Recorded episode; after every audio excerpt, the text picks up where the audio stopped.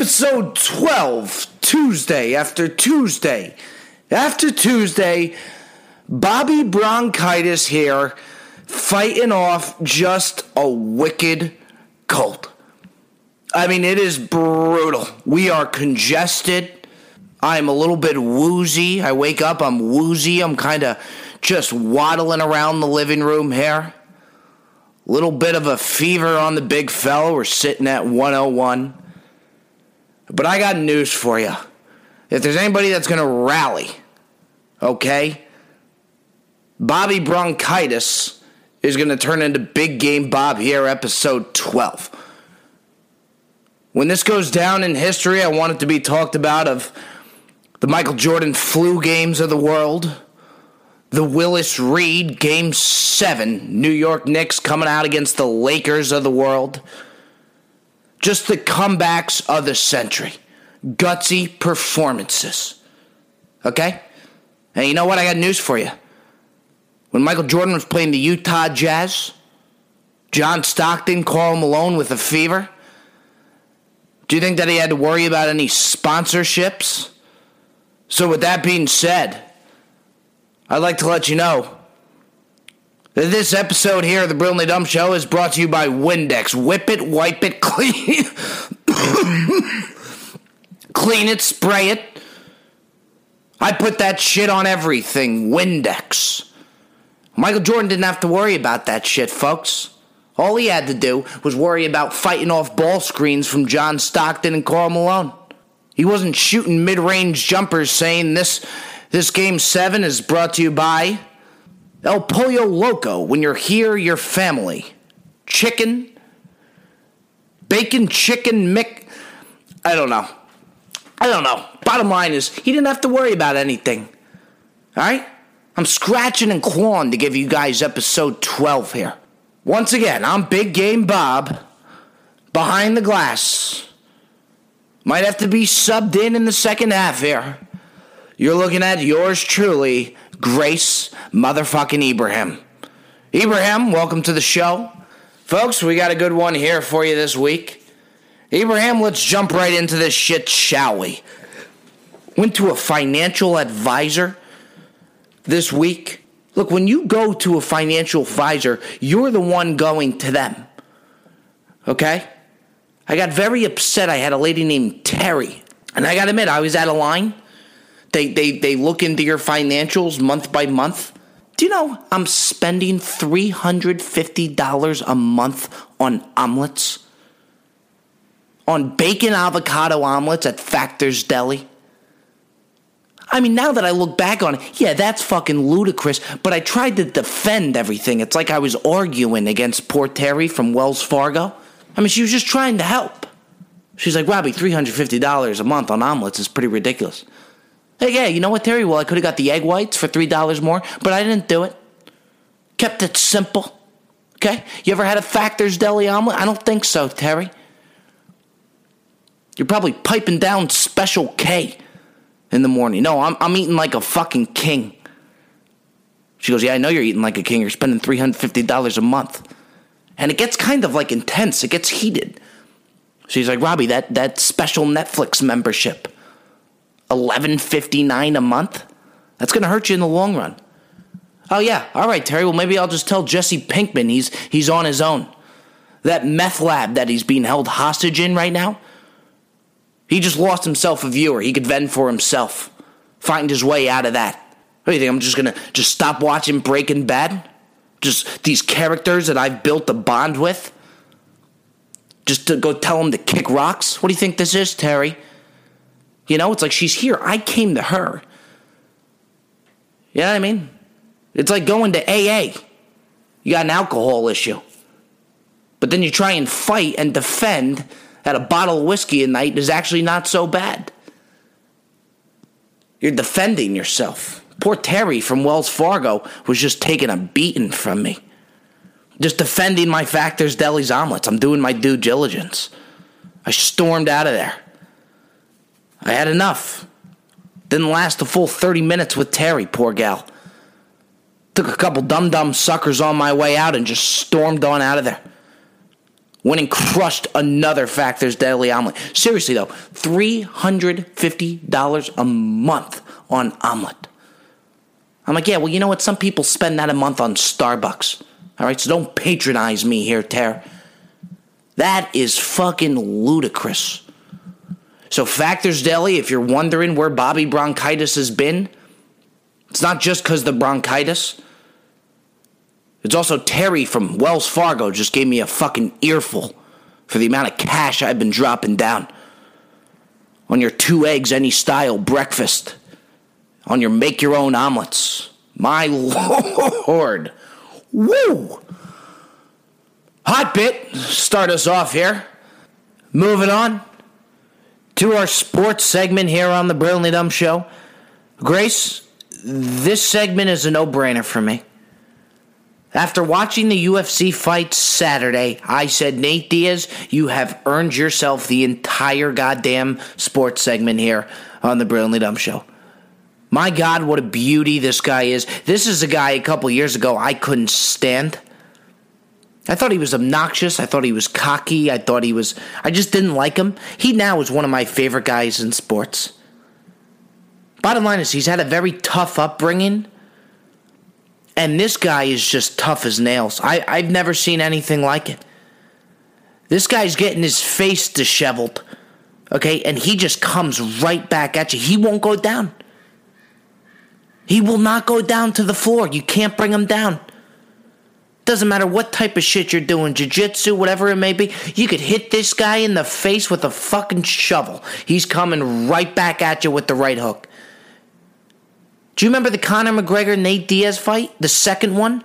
Diaz won the first, lost the second, but he should have won the second simply just based on the fact that he didn't go down. This guy was having fucking toaster ovens thrown on his face and would just pop right back up. I mean, you, the, some of the shots this guy took between the McGregor fights, between the fight Saturday, he took a three year layaway. He just stopped boxing for three years. Just hopped right back into the ring. Took about 25 right hooks, 16 knee clappers. The day before the fight, he was doing his workout. Fucking guy was smoking a spliffer. He went from the jump ropes, okay?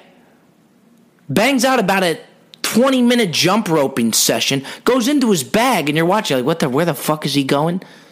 Yeah, the day before the fight or like the week of the fight, all the media is out and everything.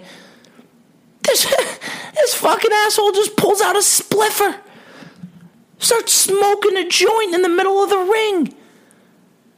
It was unbelievable. And the, but he can't put an English sentence together. His grammar is a flat out disaster. Let's call a spade a spade. But I got news for you. A guy that can't put an English sentence together, that's the type of guy that scares the shit out of me. You know? I'll go dancing, you know, with a boxer that got a B in English composition. Yeah, maybe dabbled around in the dictionary a little bit. Can put a sentence together. Guy like Nate Diaz, fuck that. I ain't getting in the octagon. No way. I'll go dancing with the white boy from Kansas. I'm not going dancing with Nate Diaz. Fuck that. But your Grace, if if you don't mind, could you could you play a clip of Nate Diaz speaking in like an interview or something? Here we go. This is Nate Diaz in an interview. Grace, take it away here. Hey Dave, congrats on the win. I'm down here to your right. Thank you very much. No problem. Uh, so, uh, first time back in the octagon in three years, uh, almost to the day actually. Uh, what did it feel like in there? Was it any different? What, what, was what was kind of going through your mind?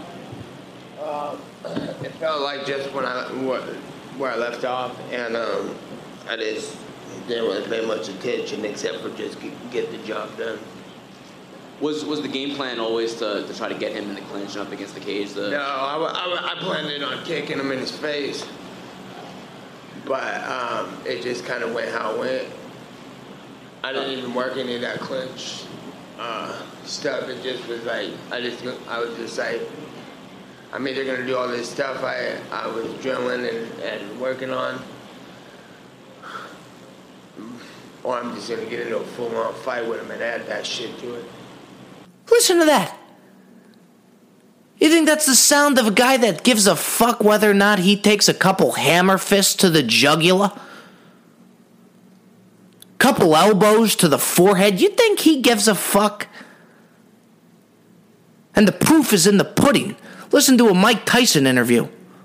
One of the baddest motherfuckers ever to live. Guy couldn't speak for shit. That's what scares me. Guy's got nothing to lose. He walks into the ring. He doesn't give a shit. Barely knows where he is. I mean, wow. You gotta see the shots he takes to the face. I'm just watching this damn thing. I'm bleeding from the face in my living room just watching it. And he doesn't flinch. I mean, you talk about just a different breed. Nate Diaz, man. These fighters are just absolute warriors. I swear to you, if if if Nate Diaz walked into an octagon and a fighter just pulled out a 10 by 14 shovel out of their board shorts or whatever it is that they wear, their tights, and smacked him in the face, I, I think he may bleed, but I don't think he's going to go down. I think he'd be a little bit woozy, but I do not think Diaz would go down from the shovel. This guy is a different breed. He's an animal. And then in the interview after the fight, he took a three he took a three year layaway. He just stopped fucking fighting for three years. Nobody knew where he was. They go, Nate, uh, it was Joe Rogan actually. Joe Rogan was interviewing. He goes, Nate, uh, three years without boxing. Uh, without fighting. How did it feel to get back in there? Where were you all this time? Diaz just looks at him. He goes, Everybody I thought sucked. I didn't think it was time to come back. I wanted to face a guy that I could actually compete with. Everybody else sucked in the field. Couldn't find one fucking guy in the UFC that would get him out of bed in the morning. Nate Diaz, man, hats off to you. This guy is electric. Good for the UFC good for the people watching. Um, but if you want your kid to grow up to be an English professor, I highly recommend you stay off the Nate Diaz interviews. Nate Diaz, thank you for just taking away the sports segment. No issue with that after what I saw.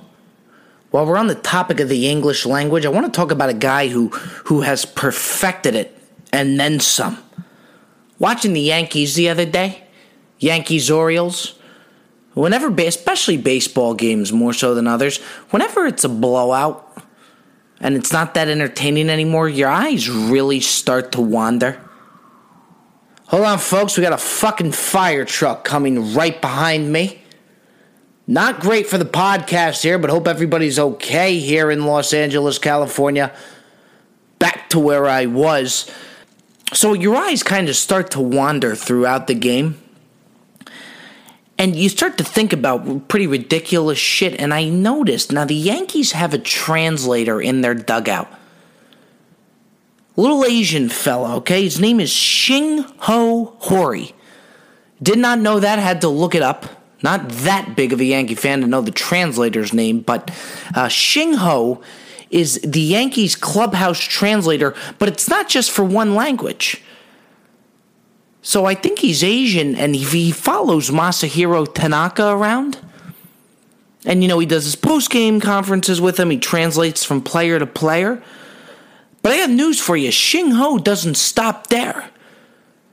Because next thing you know, Luis Severino, Dominican fella, was being interviewed, and guess who was right there beside him? Shinghoi Hori. Shinghoi knows Spanish, English, Japanese. I mean, he's he he translates for everybody. So this guy's just bouncing player to player, translating. He's a huge part to the team. I mean, you could talk about a guy having an impact without stepping on the field. Uh, I think we're talking about Shinho Hori. So he translates for the Latin players, the Japanese players. Think they may have a Brazilian player, speaks Portuguese. He does that too. Xinghoi, Xingho, this guy does it all. Holy shit. Now, it made me wonder though, Gary Sanchez, he doesn't really speak English yet. So if Gary wants to talk to Masahiro, and at the same time, let's say Miguel Andujar wants to talk to Aaron Judge, what if Shinho is already there with Gary? You know? And and he's relaying that conversation. In that sense, does Aaron Judge get upset that Shinho is spending more time with Gary Sanchez and not him for Aaron Judge's conversations? Do you know what I mean? Like, if that makes any sense. Like, if I want to talk to Gleyber Torres, do I have to wait to get a hold of Xinghoi? Sorry, keep it. It's Xingho, Xingho Hori.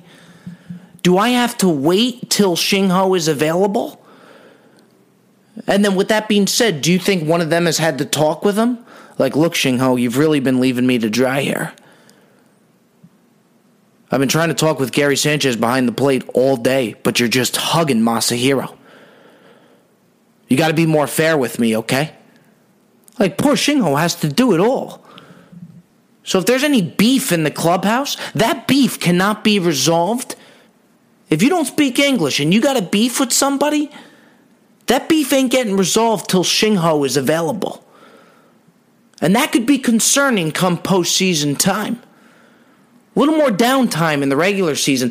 Postseason, things come at you fast. Lord, I hope Shinho is ready. Hats off to the guy. He speaks like eight different languages. It's pretty, it really is. It's pretty impressive. People are just evolving today, you know? Now, the Yankees don't have to pay for five different translators. They could, guy, they could have guys come from Scotland, Egypt, Saudi Arabia, Spain, Brazil, Kentucky. Don't matter. Shingho's got you covered. this guy's unbelievable. Keeping the Yankees afloat, one translation at a time. All right, folks, between Nate Diaz and Shingho, I think that does it here for our sports segment. Grace, moving on tell you, Grace, I, I used to be so high on Trader Joe's. I'm at the point now, I don't know if I love them or if I hate them. I really don't. I've done a bit before where you, where you walk in there and these guys, I, I don't know what they get paid an hour, but the Trader Joe's employees, they are just fired the fuck up. I, I would love to compare the Chick fil A training process to the Trader Joe's training process. Because these guys are top of the line. I asked for help. I just wanted to find the bananas. I found the bananas, but but they, they, they walk with you the rest of your experience. They kind of chaperone your, your shopping experience. I had this fucking guy, Alan. He was fantastic. They kind of like upsell you on the groceries too. I bought five different types of avocado chips. You would only think there's like two avocado chips out there in the US. This guy sold me on five. I was buying bottles of wine that I couldn't even pronounce. They they match up your wine. This guy paired a curry dish, an Indian frozen curry dish, to a bottle of wine. And I did it. I fell for it, hook, line, and sinker, no doubt about it. I mean, the, the, the, the customer service is just second to none. They give you free coffee in there. I was doing rainbow sherbet samples. I smelled like a fucking waffle cone by the time I got to aisle 9. But the problem with Trader Joe's is I didn't know that it's it's their own brand. So, you know, it took me 20 minutes to find cream cheese. They're so stubborn that they won't do anything but their brand. Like you can't even put just the Lay's potato chips, just throw it in there. We get your Trader Joe's. I said, Alan, where are the Cheerios? He goes, Cheerios? He goes, you, you, you mean Trader Jorios? I said, I'm sorry, Alan, what? He goes, yeah, Trader Jorios. I said, no, no, no, no, Ch- Cheerios. You know, the, the, the brand that's been around since 1938, Cheerios. No such thing, boss, says Alan. Let me show you over to our Trader Jurios. They're they're they're like Traderos. They call them Trader Jurio. It's the same fucking thing. I mean, how obnoxious is that? I said, Alan, if you weren't here right now, I'd be looking for those Jurios for a good 50 minutes. He goes, That may be correct, sir, but I am here. I said, Alan, now you're starting to fucking piss me off, okay? I got three shopping carts in my hand because you upsold me on avocado chips. Let's call a spade a spade, okay? I walked in there at 1 p.m. I came out, the sun was down. I was talking shopping, shooting the shit over groceries with Alan all day. Him in his Hawaiian shirt. You know, they kind of. I, I, I walked out, I came back, I was exhausted. Friends like, you want to do something? It's like, no, no, no, I really can't right now. I just went to Trader Joe's. I am fucking exhausted. He goes, Yeah, you must have saw Alan. You betcha. You betcha. But I do have avocado chips if you want to come over. Five different brands. Goes real nice with a cab and a curry dish that I got here. Little shimmy shimmy curry. It's got a little kick to it. Trader Joe's. I, I, I don't know. I don't know if I love him or I hate him. Undecided. Anywho, moving on. Everybody's favorite segment. My lord, I could hear the drum rolls coming from the top of your stereos. Let it rip, Miss Grace Abraham. If we could trouble you here just for a little bit of a drum roll, please. It's the Ask Bob segment. Every week, I have you fine folks just dial in question after question for what we call the Ask Bob segment. If you aren't on board by episode 12 now, get on board. Because the Ask Bob segment is always buzzing here on the Brilliantly Dumb Show. First question's coming in from Danny Wilcox of East Meadow, Long Island. Very familiar Wilcox. Danny Wilcox, friend of the pod. Wilcox asks Bob, What's one thing you have on the West Coast that the East Coast should have? Not a bad question there, Wilcox. Um, I'm gonna I'm gonna exclude In and Out Burger because I think that's just such an obvious answer. In and Out is just it's very good, but it's chaos every time you go there. It gets I've never walked through or or, or drove by it. In and Out where the line wasn't six football fields deep. It, it, at times, it backs up traffic. You don't know if somebody just got into a fender bender or if In and Out just opened for the day. I mean, they are always just swarmed. Even on like the local radio stations, they'll be like, yeah, no accidents on the freeway. However, In and Out Burger just opened, so be prepared for an absolute shitstorm. Driving down the highway this afternoon, I mean, it, it, it's a zoo. Uh, but to answer your question, Wilcox, I got to go with they got these things in LA uh, called birds. Not an actual bird, they're birds. And what you do is you hop, it's a fucking scooter, and you hop on one of these suckers and you connect it through the app. Although everything's connected through an app now. You can't brew a cup of coffee without being connected through an app. You gotta you gotta download the brew app but you connect it and you go on this damn scooter and it just revs up. These things got some freaking giddy up, man, and they're all over. You just hop on and go. I mean, you can get from point A to point B fast. You put these suckers in New York City, your death rate will, will up by 150% because people are just violent on these things, but the subway would be out of business. It's, I'm telling you, it's unbelievable. We went into Santa Monica one time and had brunch. One of those boozing brunches. You just get all types of loaded up on uh, bottomless mimosas. So I just crushed an eggs Benedict and like seven glasses of mimosas, and then we all went out. It was about 10 of us. These scooters are everywhere. We hopped on these to go to the next bar.